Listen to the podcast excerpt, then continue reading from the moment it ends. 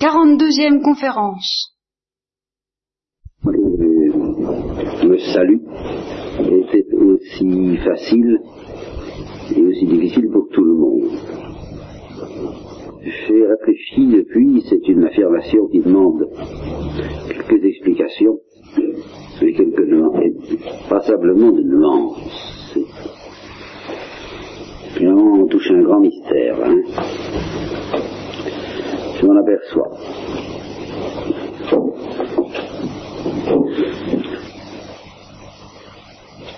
Il est certain que Dieu n'offre pas la même chose, ni de la même manière, à tout le monde. Dans la doctrine chrétienne, vous avez le cas des anges et le cas très voisin de d'Adam et Ève, disons d'Adam et Ève, puisque nous nous sommes fixés sur finalement un seul couple originel. Ce, cette situation des anges et de nos premiers parents peut être envisagée à son tour de deux façons. On peut imaginer, comme certains auteurs du Moyen Âge, que les uns ou les autres, ou les deux, c'est-à-dire anges et hommes, aient été créés d'abord, comme le disent ces auteurs, in puris naturalibus, c'est-à-dire sans la grâce, euh, sans péché bien entendu, réduit à euh, l'état purement naturel. L'état purement naturel sur lequel, sur la nature duquel, si j'ose dire, les auteurs en question s'interrogent d'ailleurs pas mal, et dans cette situation, on peut encore envisager toutes les hypothèses. Toujours en admettant qu'ils étaient d'abord été créés en état purement naturel. Dieu pourrait euh, leur avoir proposé une sorte d'épreuve à l'intérieur de la nature, tout moins à l'homme. Et s'il avait mérité, s'il avait été, bien tenu convenablement, n'est-ce pas, et il a reçu la grâce. Grâce qu'on peut envisager dans l'obscurité de la foi ou immédiatement dans la vision. C'est peu probable. Alors, il faudrait admettre donc qu'il aurait reçu la grâce dans l'obscurité de la foi. Et alors là, une deuxième épreuve aurait surgi. Ça, celle de la foi. Alors, tout ça étant tout de même un petit peu compliqué, la tradition chrétienne s'est fixée comme je vous le disais ce matin, euh, sur cette perspective des anges et des hommes créés dans la grâce, sans avoir à mériter cette grâce. Voilà. Créés dans l'amour de Dieu. Les anges et le premier couple, puisque précisément le premier couple n'a pas eu à naître, mais qu'il a été créé directement. imaginons donc l'homme et la femme créés en état de grâce comme les anges ont été créés dans la grâce selon la tradition chrétienne qui s'est imposée depuis saint Thomas. Quoi? On hésitait encore du temps de saint Thomas et puis depuis saint Thomas on n'hésite plus là-dessus. Euh, au XXe siècle on n'hésite pas pour la bonne raison qu'on s'y intéresse plus du tout à ces anges. On a bien tort d'ailleurs. Enfin ça, je vous ai déjà parlé du Padre Pillot à ce sujet-là. Je vous ai pas dit, je vous ai pas raconté. Le Padre Pillot, qui est un personnage impressionnant, d'après ceux qui l'ont vu, qui m'en ont parlé, redoutable, enfin on se sent au jugement dernier, disent-ils. Ce n'est qu'un œil, ce n'est qu'un œil, immobile, qui vous regarde. Vous vous sentez immédiatement euh, dénudé, déshabillé, jugé, euh, jaugé, euh, pesé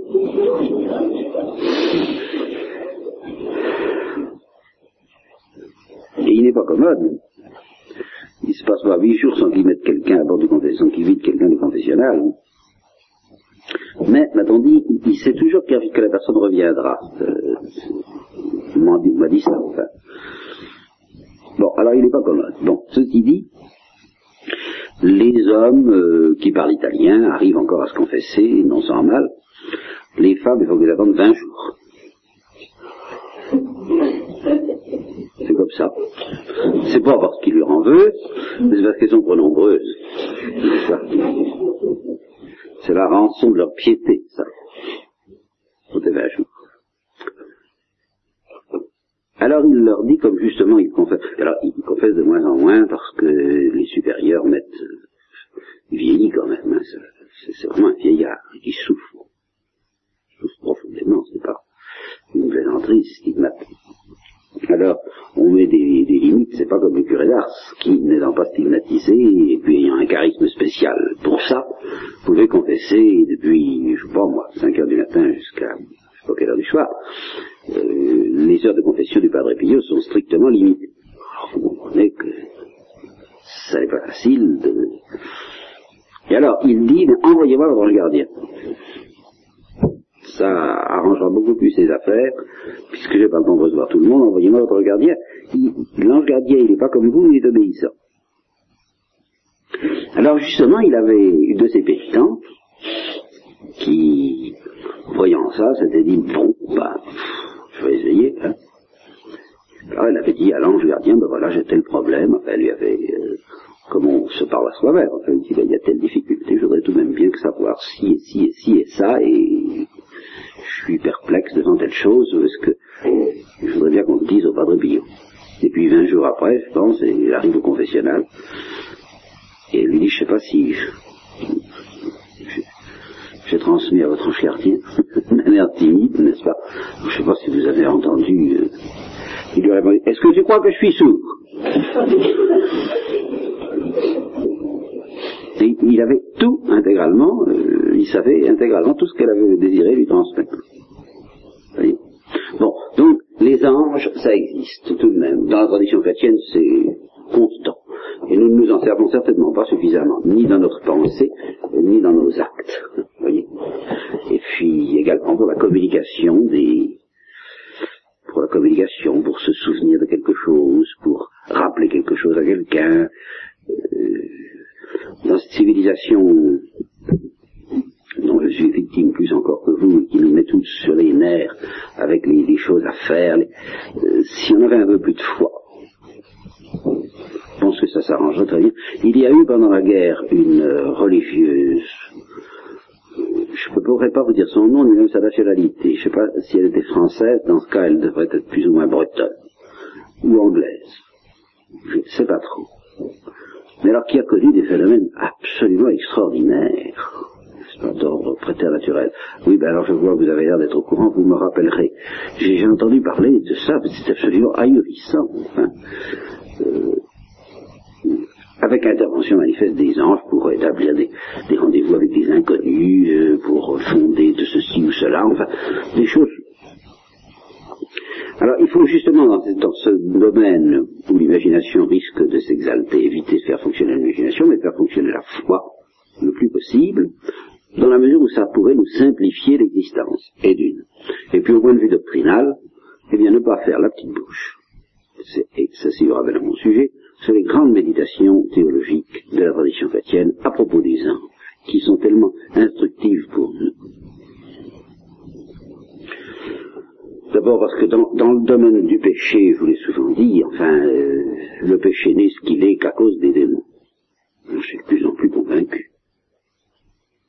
Le péché n'aurait pas sur la terre cette densité, cette ténébreuse représente s'il n'y avait pas les démons derrière. Et dans le domaine du bien, naturellement le Saint-Esprit suffit, mais enfin, puisqu'il y a aussi les bons anges. Croyons-y. Ça tout de même. Un épisode biblique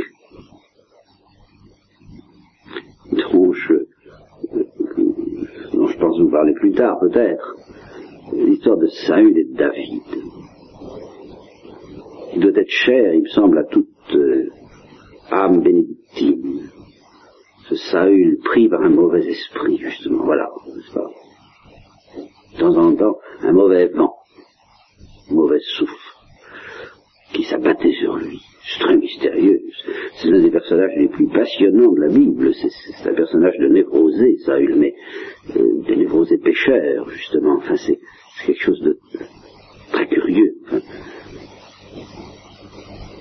Et je dis c'était pas purement spirituel puisque c'était apaisé par le sensible. C'est-à-dire apaisé par la, par la musique. David jouait de la harpe et ça allait mieux. Non seulement ça allait mieux, mais il était délivré de son mauvais esprit. Alors je dis que ça doit être cher à toute âme bénédictine, parce qu'au fond, le grégorien, c'est quand même un petit peu ça, quoi. Particulièrement les complis. C'est tout de même ce qu'on essaie de faire. Nous sommes des, des Saül tous, plus ou moins, et alors on vient demander à la mélodie du soir, qui est si belle et si douce et si apaisante, de, nettoyer un peu, non seulement l'âme, mais la sensibilité, l'imagination, de tout ça, tout ce qui... Enfin, de toutes ces puissances invisibles qui sont dans les airs, et on part Saint Paul en disant, notre combat n'est pas contre les puissances de ce monde, mais contre ces gens-là. Alors si un homme comme David en jouant de la musique et le grégorien euh, a le pouvoir d'agir sur nous de cette manière-là, de nous les délivrer du démon de cette manière-là, que Dieu s'en serve comme un instrument ou que ça ait, ou que ce soit naturel ou surnaturel, voiture de j'en sais rien, enfin c'est comme ça. Eh bien, a fortiori les bons anges, qui eux peuvent atteindre beaucoup plus profondément encore dans notre organisme, si je peux dire, pour le pacifier, pour l'éclairer, pour le calmer. Alors ça c'est une règle générale, ce qu'on n'a pas honte de demander à des personnes humaines, je ne vois pas pourquoi on aurait honte de le demander aux anges. Voilà. Ça, autrement dit, quand on dit, bah, ça d'esprit suffit, alors dans ce cas, demandez pas aux autres de vous expliquer, ni à un prêtre, mon père, je ne comprends pas ceci, n'est-ce pas? Ben, Je vous répondrai, moi, le Saint-Esprit suffit, comme les protestants. Pas, pas besoin de mes explications, le Saint-Esprit suffit. Ah oui, mon père, mon père, tout de même, on aime bien que vous expliquiez. Bon, alors, demandez aussi à votre ange d'accord, je vais bien vous expliquer, je ferai ce que je pourrai, mais demandez aussi à votre gardien. Il n'a que ça à faire. Lui, ce qui est évidemment différent du prêtre, qui est obligé de s'occuper de plusieurs personnes, l'ange gardien est à notre service exclusif toute la vie. C'est quand même extraordinaire. Dieu qui s'est donné la peine de nous offrir ça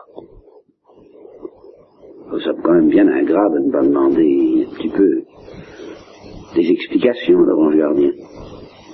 Quand Mozart disait, je ne sais pas qui fait ma musique, mais c'est sûrement pas moi. C'est ça devant pas moi. Et on peut penser que c'était son ange gardien. Peut-être qu'il y en a plusieurs, parce que s'il y avait sept démons à Marie-Madeleine, il y a peut-être eu sept anges gardiens derrière sept anges après, peut-être pas des gardiens, non, mais enfin, des anges consolateurs, des anges amis, des anges inspirateurs, que sais-je, moi. Je vois pas pourquoi euh, ce serait tellement limité, hein. Je pense que quand Bach écrivait sa musique, tout, homme inspiré dans quelque domaine que ce soit est certainement assisté par les anges. Donc pensons aux anges, n'ayons pas peur, ne, ne faisons pas la, la, la petite bouche en se disant c'est pas moderne, il y a une chose qui, il y en a un qui est sûrement très moderne, c'est le démon. Alors, il ne tient qu'à nous de faire que les anges le soient aussi modernes. Voilà. Alors, donc les anges ont été créés en état de grâce et dans la foi, de même que nos premiers parents. Alors pour eux, la difficulté, qui nous paraît nulle, ça qui est très, très curieux, enfin, la difficulté, c'était de persévérer dans cet état, de ne pas s'en détourner, persévérer dans cet état. Alors je vous répète, ça nous paraît zéro comme difficulté. En fait, il faut croire que c'était sérieux, puisque plusieurs anges tombèrent, et que nos premiers parents tombèrent. Ne surent pas demeurer dans cet état, ne surent pas demeurer dans l'amour de Dieu. Alors, en quoi consistait la difficulté? Les théologiens se fatiguent pour le préciser, pour le définir. En tout cas, peu importe, en ce moment, euh, bien sûr, c'est qu'elle était réelle, qu'elle était grave, et que c'est précisément sur ce genre de difficulté que, alors là, porte en plein le mystère de la prédestination. Pourquoi les uns ont-ils persévéré pourquoi les autres euh, se sont-ils égarés? Et si je dis que c'est très précisément, très purement dans ce cas-là, que nous pouvons et devons regarder le mystère de la prédestination, c'est justement parce qu'on ne peut donner aucune explication humaine, bien entendu, puisqu'il s'agit des anges, mais naturelle. N'est-ce pas? On ne peut pas dire, par exemple, Lucifer, même avant son péché, il avait une petite tendance à être orgueilleux qui... Non, c'est pas ça. Il est parfaitement humble. Voilà. Ben oui, je voulais. Il était parfaitement humble, bien plus que nous ne le sommes. Ah, alors ça, ça devient mystérieux hein, quand on pense à ça.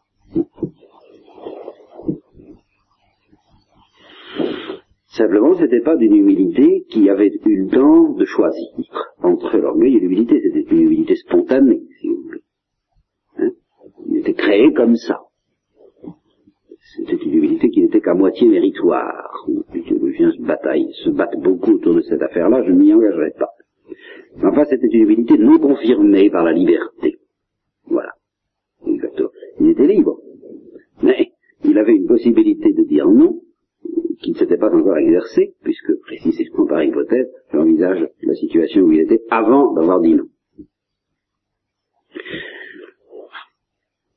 Alors, il n'y avait rien en lui, dans cet état, qui puisse expliquer ces faits. Rien, c'était la condition générale de la créature, et alors si on fait appel à la condition générale de la créature et à l'obscurité de la foi comme il faut le faire, alors il n'y a aucune raison pour que Saint Michel n'ait pas péché lui aussi, pourquoi c'est l'un plutôt que c'est l'autre, alors là, nous entrons dans les obscurités impénétrables de la sagesse divine, c'est évident. Mais vous voyez que, en somme, le mystère de la prédestination joue au maximum là où la liberté joue elle aussi au maximum. C'est justement parce que la liberté des anges n'a été entravée par rien, ni par la moindre passion, tendance désordonnée qui viendrait gêner son exercice, ni par le moindre aveuglement qui l'empêcherait de bien comprendre les données du problème et de choisir en parfaite connaissance de cause son destin. Rien de tout cela. Donc, euh, c'est là parce qu'il y avait pleine liberté et pleine responsabilité. C'est justement à cause de ça qu'on parlera de prédestination. Première remarque, donc la prédestination ne doit jamais être conçue comme diminuant si peu que ce soit la liberté. Alors ça, pratiquement nous ne pouvons pas nous voilà déjà euh, en face d'une difficulté intellectuelle écrasante, parce que nous sommes incapables, nous, de nous représenter, de contempler à la fois la prédestination et la liberté. Alors, règle pratique au sujet de toutes ces questions-là que nous avons, que nous abordons, que nous effleurons à peine, nous allons retrouver avec Cain et Abel. Règle pratique, il y a un choix à faire que les théologiens ont du mal à faire et que les âmes comme vous peuvent aussi avoir du mal à faire entre deux détresses. Deux corbeilles nous sont proposées, deux, deux fruits amers nous sont proposés.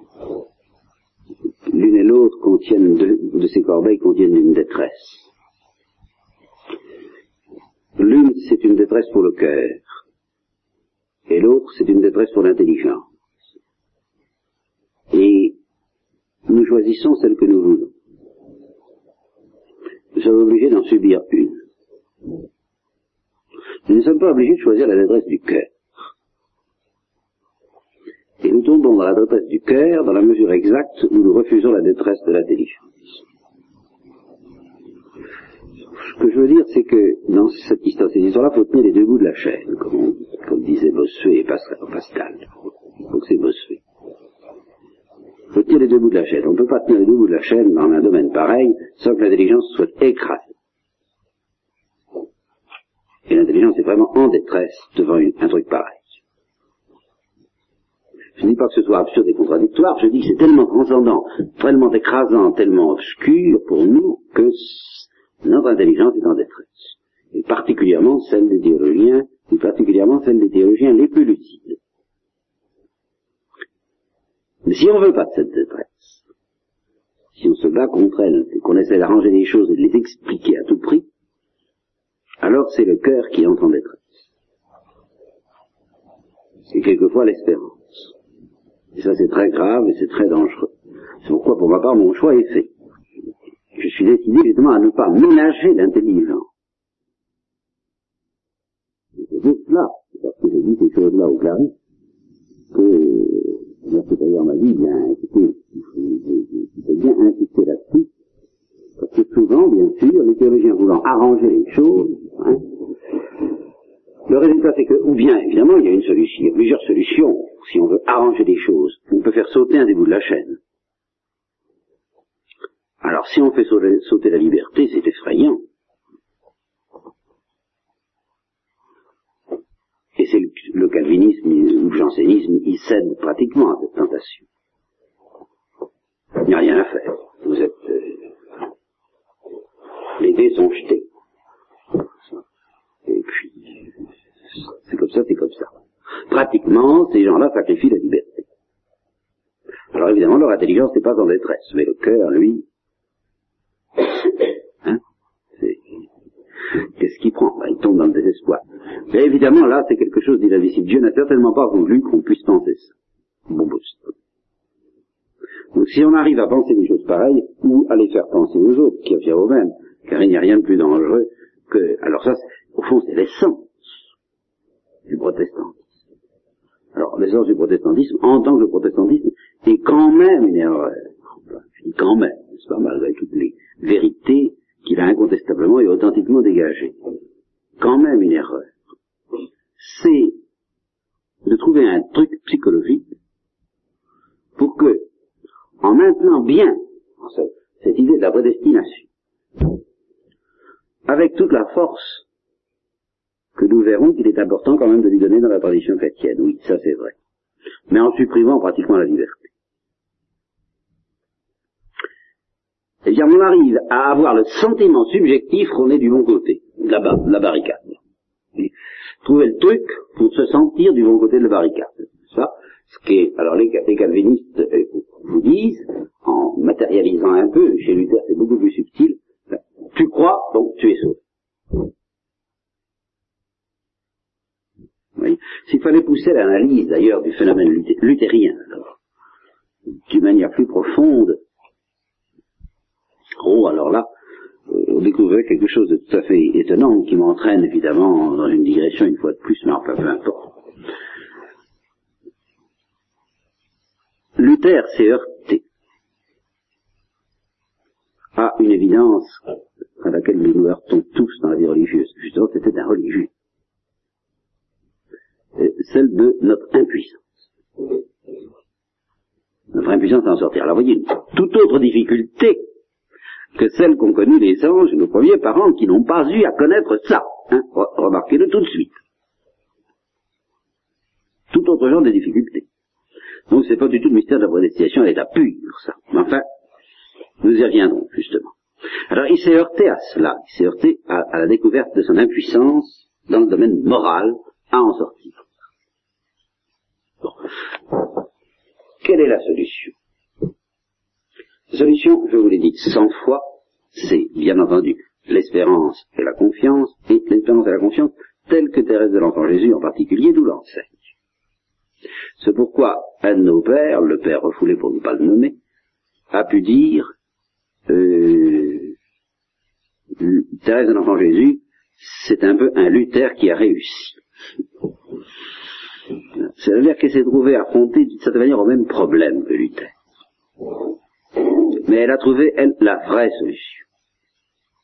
Comme on dit dans, les réclames à propos de lessive tech, n'est-ce pas Mais ce n'est pas la solution. Alors quelle est la solution? Bien, je vois très bien Thérèse disant ça à Luther, mais ce n'est pas la solution. Alors quelle est la solution? Alors elle dirait la confiance, inspirée par l'amour. Et Luther dirait, mais je n'ai enseigné que ça. Ah Attention Attention. Luther a bien enseigné cela, mais en prétendant retrouver au plan théologal la certitude présomptueuse à laquelle il était bien obligé de renoncer au plan moral. Je vois que c'est ça la catastrophe de, de l'entreprise luthérienne. Nous sommes par notre impuissance dans le domaine moral, impuissance expérimentée quotidiennement, acculés à perdre notre présomption plus ou moins pharisaïque, acculés à devenir des publicains. C'est comme ça que Dieu nous amène à devenir des publicains. Il nous fait faire l'expérience de notre impuissance dans le domaine moral. C'est là où c'est le plus facile à constater. Hein. Vous comprenez? Dans le domaine moral, il est bien évident que, enfin je suppose, il y en a qui ne veulent pas le voir, enfin Luther était obligé de le voir. Bon, Thérèse de l'Enfant Jésus aussi, à sa manière. Ah, Luther parce que c'est un, homme euh, affligé de passion extrêmement violente, et Thérèse parce que c'était une âme affligée d'une délicatesse extrêmement violente aussi. Alors ça revient au même, vous comprenez De toute façon, pas moyen de monter la première marche de l'escalier, de la perfection.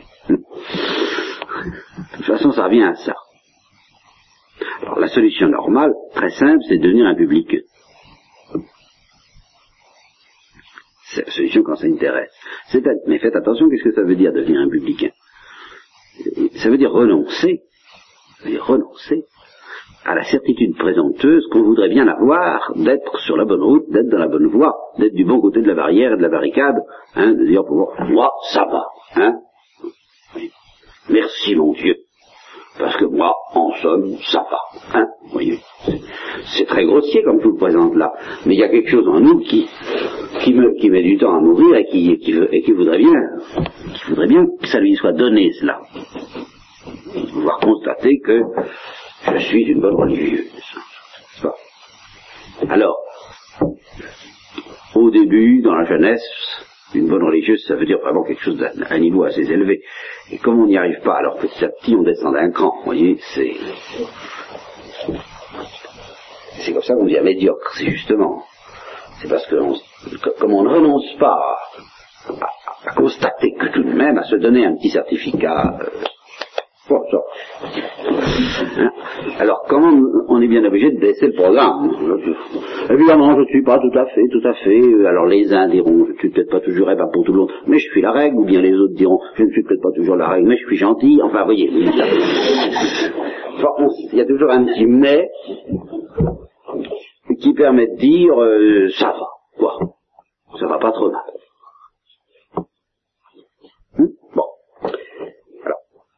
La, solution de Thérèse, c'est précisément de renoncer à ça. C'est le fond de tout, de toute sa doctrine. vous dit, mais abandonnez donc cette histoire-là, une fois pour toutes. Renoncez à cette présomption de pouvoir vous donner un certificat de, chrétienne définie à n'importe quel niveau, mais je dis bien à n'importe quel niveau, très élevé, très bas, très médiocre, de toute façon, même le plus bas, vous ne pouvez pas vous le décerner, je sais, que je ne mériterai même pas d'aller au purgatoire, voilà ce qu'elle dit. Je suis bonne pour l'enfer. Quand les uns découvrent qu'ils sont bons pour l'enfer, c'est ça. C'est-à-dire, ça n'est même pas. le dernier, vous comprenez, le dernier étage, c'est bon, ben évidemment, euh, c'est pas fameux, mais enfin, hein, je peux même compter que j'irai au purgatoire, quoi. Comme disait Peggy, tout ce que je demande, c'est la dernière place dans votre purgatoire. Mais le pays le disait dans un climat qui, justement, ne demandait pas une garantie, lui, c'était, alors c'est très beau, cela c'est très chrétien. Justement, c'est l'attitude de quelqu'un qui, n'a plus aucune prétention et qui vraiment euh, n'attend qu'une chose parce qu'il sait tout ce qu'il peut espérer, euh, d'après ce qu'il se voit en lui-même. C'est la dernière place dans le purgatoire. À partir de quoi Thérèse lui dit, ben, pendant que vous y êtes, hein, puisque c'est sur Dieu que vous comptez pour ça, demandez-lui donc la première place au ciel. Ça, c'est pareil, c'est le même prix, hein, puisque c'est gratuit. À partir du moment, à partir du moment où on a reconnu, on a, on a perdu la présomption de mériter quelque chose. Je vous ai souvent, je vous ai parlé de cette âme désespérée qui, à qui je disais, ben, il y a toujours les ouvriers de la dernière heure, vous voyez, les ouvriers de la dernière heure, qui disaient, j'espère bien ne pas être un ouvrier de la dernière heure. Vous voyez, qu'est-ce que vous voulez prêcher à quelqu'un qui désespère du salut, qui désespère du salut et qui, mais qui veut mieux, mieux que les ouvriers de la dernière heure. Bon, alors l'essence donc du, message de Thérésien, c'est ça. Hein. mais renoncez donc à, toute, à toute garantie. Alors, si vous réfléchissez sur l'essence du message protestant. Ça, c'est quelque chose d'extraordinaire. Ça consiste à abandonner complètement, et beaucoup trop d'ailleurs, comme nous le verrons, tout effort de perfection au plan moral, et à faire se réfugier, mais alors, intacte, et plus farouche que jamais, et plus violente que jamais, la volonté pharisaïque au niveau théologal. Je ne peux pas réussir à être fort, à être pur, à être tempérant, à être juste, moralement, mais je vais travailler mon acte de foi, comme on travaille des altères, n'est-ce pas? Je vais travailler mon acte de foi et ainsi j'aurai la sécurité. Vous voyez Et voilà pourquoi on a dit que euh, Luther cherchait à se sentir sauvé. Mais c'est pas, euh, c'est beaucoup plus profond, beaucoup plus grave et beaucoup plus noble aussi. Enfin, c'est beaucoup plus sérieux, je veux dire, que le fait de vouloir avoir une, sensation. C'est beaucoup plus profond que ça. C'est pas une sensation qui demandait Luther, c'est une garantie. Seulement, il était assez intelligent et assez profond. Il avait découvert que cette garantie, euh, évidemment, du gros plan moral, ça lui était nettement refusé. Alors, il avait été ébloui de découvrir que dans la Bible, c'est pas le plan moral qui compte. En effet, c'est pas le plan moral qui est décisif, c'est le plan théologal. Alors, il a recherché une garantie sur le plan théologal. Eh bien, c'est la catastrophe. Alors, selon les tempéraments, ça aboutit à donner des tourments épouvantables, parce que on se demande toujours, est-ce que je crois comme il faut? Pêche, vas-y, pêche, hein? De tout côté-là, c'est plus la peine de chercher à... Alors, vous voyez, c'est un peu comme les cathares. C'est... Hein, je veux bien faire des efforts au plan moral, mais à condition que je puisse me donner un certificat que ça va bien. Vous ne me voulez pas me donner un certificat Bon, je laisse tout tomber, je fais plus d'efforts. Hein, je m'en occupe plus. Je ne m'occupe que de la région où je vais avoir satisfaction. La satisfaction que je cherche moi, pour mon compte. Alors, pêche tant que tu veux, pecca fortiter. C'est la formule même de Luther, pecca fortiter. Vas-y, vas-y carrément, vas-y, vas-y gaillardement, n'est-ce pas, euh, pêche. Et crede fortius, mais crois plus encore. Alors vous comprenez quand il se dire, est-ce que je crois? Je vais devenir tragique. Et c'est devenu tragique. Ou alors si on a le tempérament de Calvin, qui n'est pas mieux, alors on a, c'est beaucoup plus simple. On devient, comme on dit, sûr de son coup. C'est vraiment. Alors Calvin, le, moi, j'avoue, je, si je, risque de faire, je risquerais de faire de la peine à des protestants en disant ça, mais j'y peux rien. Il me resterait à, à les convaincre que nous sommes pareils, mais nous demandons à être délivrés de ça, c'est tout. Enfin, c'est un exemple qui paraît assez saisissant de ce que j'appellerais le pharisaïsme théologal. Un pharisaïsme purement théologal. Qui d'ailleurs, alors, c'est inscrit dans une, sorte de puritanisme qui lui n'a pas été exempt, en fait, bien souvent, d'un certain pharisaïsme. Vous voyez Pourquoi? Mais parce que le pharisaïsme ne veut pas se contourner, ne veut pas se maintenir au niveau théologal. C'est invivable. Il n'y a qu'une seule manière de mener la vie théologale, vous savez, c'est la manière du publicain. Parce que la vie théologale est essentiellement une vie de pauvre.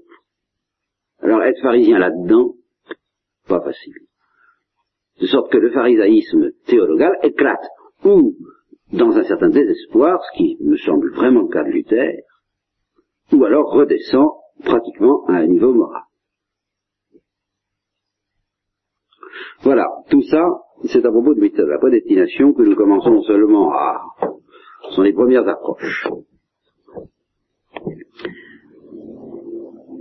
Mais euh, je ne sais pas très bien comment j'en suis là, enfin peu importe. Je vous disais, en tout cas, mais je ne sais pas comment le lien s'est trouvé établi, qu'il faut choisir entre deux détresses. N'est-ce pas? Oui, ah, c'est ça. Euh, si on veut éviter la détresse de l'intelligence, on tombera dans la détresse du cœur. Soit en faisant tomber, en faisant sauter un bout de la chaîne qui s'appelle la liberté, et alors ça donne je vous dis, le, les affres du protestantisme et du jansénisme. Et du jansénisme. C'est même beaucoup plus essentiellement janséniste encore que protestant, cette affaire-là. Vous voyez? Le jansénisme, c'est très net. C'est l'affirmation de la prédestination euh, supprimant pratiquement la liberté. Nous sommes enfermés dans la concupiscence à un degré tel que seule une concupiscence d'un autre ordre dite sainte peut nous tirer de là. Alors vous voyez, ça, c'est de liberté là-dedans égale zéro. Je dis que ça met le cœur en détresse, à moins que le cœur ne réussisse à se réfugier dans le pharisaïsme. Seulement, comme je viens de vous dire, le pharisaïsme théologal, c'est vraiment du trapèze volant.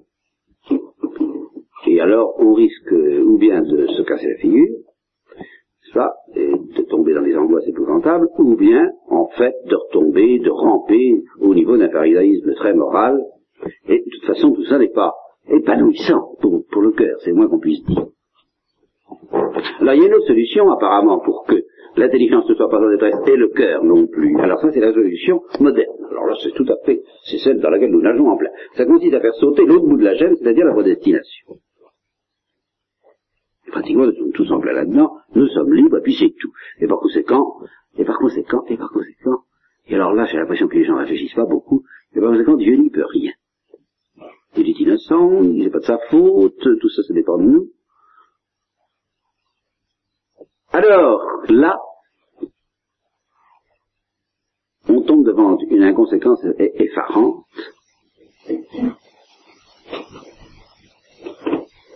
Parce que la conclusion normale de cette position, ce devrait être, mais je ne connais personne qui l'apprend en fait, c'est ça qui est très curieux, ce devrait être une angoisse épouvantable. Donc, encore une fois, la détresse du cœur. Parce que quand on prie pour demander, mon Dieu, de nous convertir nos volontés même rebelles, ou bien quand on dit, mon Dieu, donne-moi la fidélité, donnez-nous la fidélité, Dieu nous répondra, je vous, l'ai déjà dit, je crois, ça, ah bah, pour Dieu, je ferai ce que je pourrais, hein, tout ce que je pourrais. Ah, je ne peux rien me garantir parce que ça dépend de toi. Oui, mais écoutez, d'ailleurs, moi, vous voyez, je me sens pas sûr de moi, hein. Si au dernier moment, je vous envoie promener, ah, alors je, je n'y peux rien. Oh, bah, vous trouvez que c'est rassurant Vous trouvez que c'est agréable à vivre Alors je dis, c'est là où les vadeurs s'en dire en vertu d'une conséquence inimaginable, celle qui consiste à dire, alors là, c'est très très curieux, parce qu'ils font tout sauter à la fois. Alors là, ils suppriment tout c'est pas compliqué. Il supprime la voie destination et il supprime la liberté, si on y réfléchit bien. Ça consiste à dire qu'en fait, il n'y a pas d'enfer et que tout le monde se convertira. C'est vraiment la seule manière d'apaiser le cœur dans ces conditions-là, mais alors elle est complètement délirante. Elle est complètement délirante parce que, pourquoi est-ce qu'on se... Alors, s'il n'y a pas d'enfer, ça veut dire qu'on se convertira automatiquement. Un jour ou l'autre. Tous. Que nous ne pouvons pas, que pratiquement nous n'avons pas le pouvoir de maintenir indéfiniment notre refus. Et pourquoi? Parce qu'il n'y a pas de liberté sérieuse, évidemment. Il n'y a pas non plus de prédestination sérieuse, parce que même si Dieu Dieu n'a rien à faire, cette affaire-là, c'est automatique, c'est la nature des choses, quoi qu'on n'est-ce pas? Ou alors c'est la nature automatique de la miséricorde. Mais alors attention, nous tombons dans la toute-puissance, une toute-puissance qui, euh, je veux dire, nous tombons dans la toute-puissance en, ce sens que euh, euh, ça refait de nouveau sauter la liberté, la, toute-puissance de Dieu est tellement forte qu'elle arrivera infailliblement à convertir notre volonté, même si on n'est pas d'accord. Alors, moi, je dis que la liberté saute là encore de nouveau. Je ne me sens pas vraiment libre si je suis sûr que Dieu m'aura au tournant un jour ou l'autre. Sûr, sûr, sûr, sûr, sûr, mathématique, c'était... Alors là, euh, de nouveau, on fait sauter la liberté. Alors vous me direz là, oui, mais c'est très rassurant. Oui, seulement euh, c'est pas chrétien. C'est pas dans la tradition chrétienne. Moi j'aimerais mieux que ce soit dans la tradition chrétienne à certains égards. À certains égards seulement.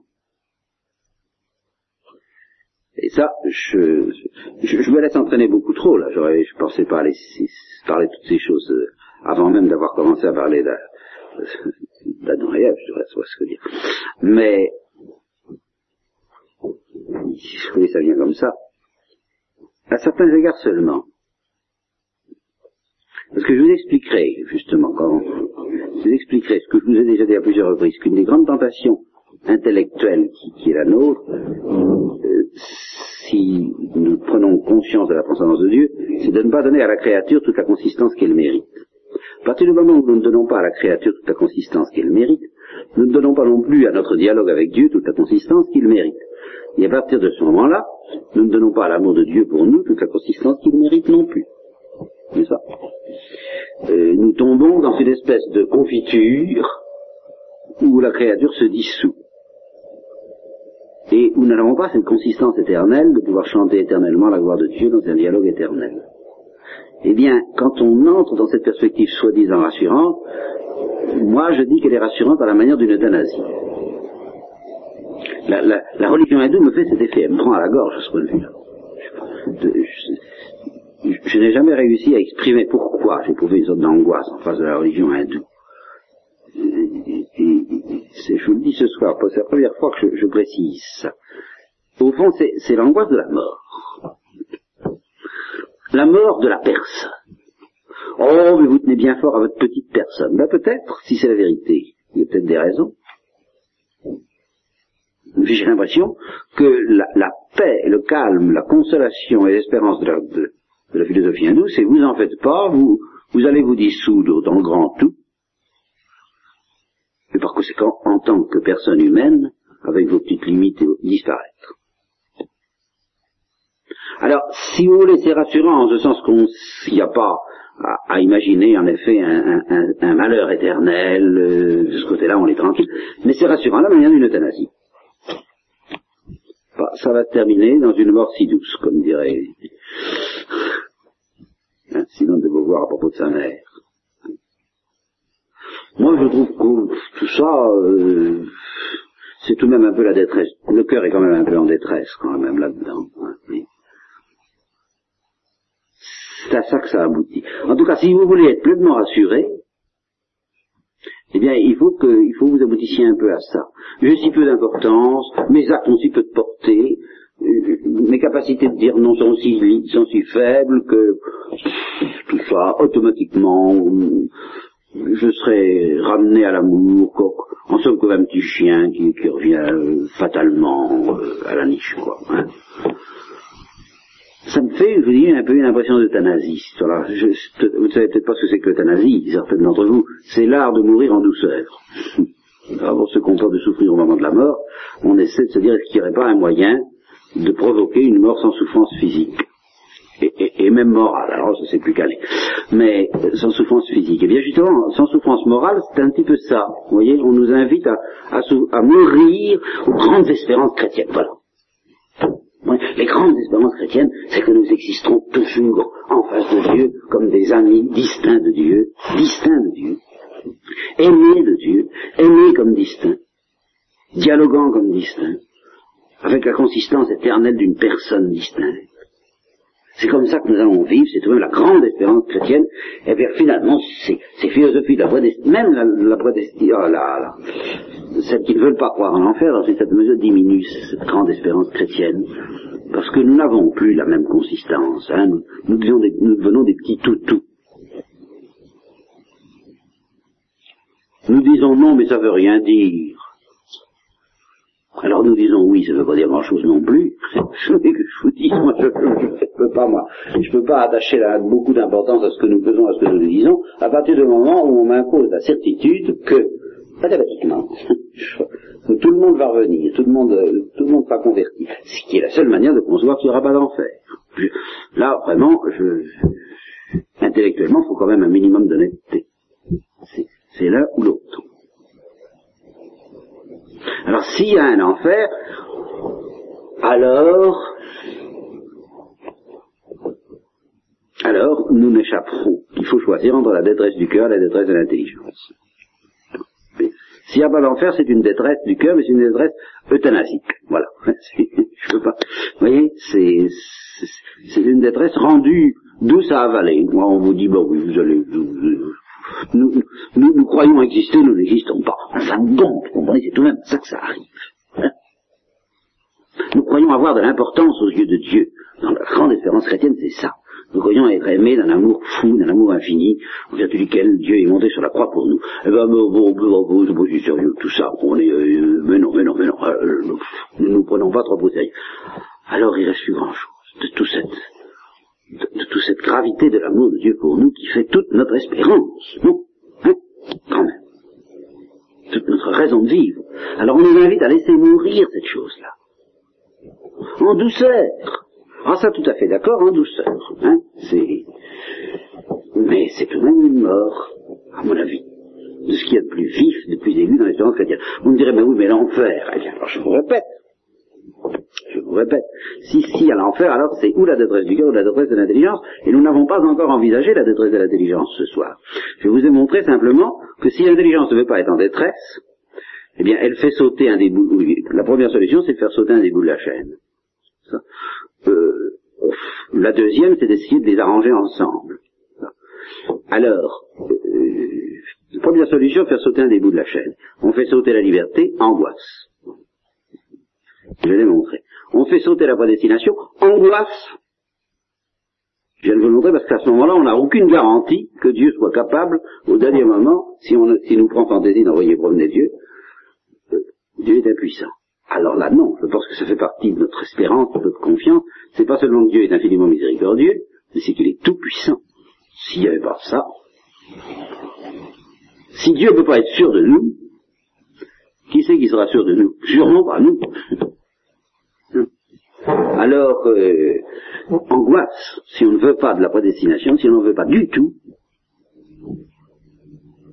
si on ne veut pas que Dieu soit tout puissant pour nous sauver, quelles que soient nos fautes et notre résistance, pourvu que vraiment il ait décidé de le faire et d'une manière efficace, eh bien nous ne pouvons pas avoir cette confiance qui doit pourtant être la nôtre.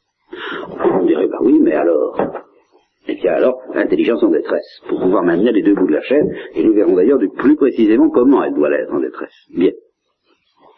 Trois, deuxième solution pour l'intelligence pour éviter d'être en détresse, alors, essayez d'arranger les choses sans supprimer aucun des deux bouts de la chaîne. Alors il n'y a qu'un moyen, c'est de supprimer tous les deux. Je veux dire, de, euh, de ne plus rien penser d'une manière sérieuse. Alors c'est encore l'euthanasie d'intelligence. C'est encore autre chose. C'est de ne pas savoir ce que parler veut dire, de ne pas contempler jusqu'au bout et avec intensité la profondeur et la puissance de la prédestination, sur laquelle insiste Saint Paul, soit ceux qu'il a aimés, il les a prédestinés, ceux qui a prédestinés, il les a graciés, ceux qui a graciés, il les a glorifiés. Vous, c'est glorificatif. C'est là vraiment tout de même l'intensité du mystère de la prédestination qui doit alimenter notre confiance. Car je ne vous l'ai pas encore dit, euh, la clé du mystère de la prédestination, c'est que la clé chrétienne ici-bas, c'est que l'espérance, le devoir que nous avons d'espérer, porte très précisément sur le devoir d'espérer être prédestiné. Nous avons le devoir d'espérer être destinés. Vous voyez comme ça s'oppose tout à fait à la présomption qui consiste à essayer d'obtenir la garantie, parce que l'espérance s'oppose aux garanties. Mais il est trop tard pour que j'y insiste. Donc j'en reste là pour ce soir. Euh, je vous ai montré comment, si l'intelligence fait sauter un des deux bouts de la chaîne pour ne pas être en détresse, le cœur est en détresse. Alors demain j'essaierai de vous montrer, justement, que le cœur n'est pas en détresse. Voilà. Pourvu que l'intelligence accepte d'y être. Et pas à moitié, hein. C'est terrible pour l'intelligence, mais c'est magnifique pour le cœur. Voilà. Donc, euh, vous, en tant que... Euh, je ne dirais pas que vous n'avez rien à craindre parce que vous avez le devoir de faire marcher l'intelligence et que quel que soit le niveau où on fait marcher l'intelligence, c'est pas seulement les théologiens, c'est beaucoup plus dur pour les théologiens parce que les théologiens ont l'habitude d'avoir toujours raison, et que là, il faut avoir tort. Intellectuellement parlant, il faut avoir tort. Il faut, savoir qu'on déraille, quoi. Qu'il y a quelque chose qui nous échappe. C'est très désagréable. Mais les âmes simples, les âmes frustes, euh, doivent subir euh, une agonie intellectuelle aussi puissante pour trouver la, la, libération du cœur que l'idéologie. C'est chacun à son niveau, il faut que nous y passions tous.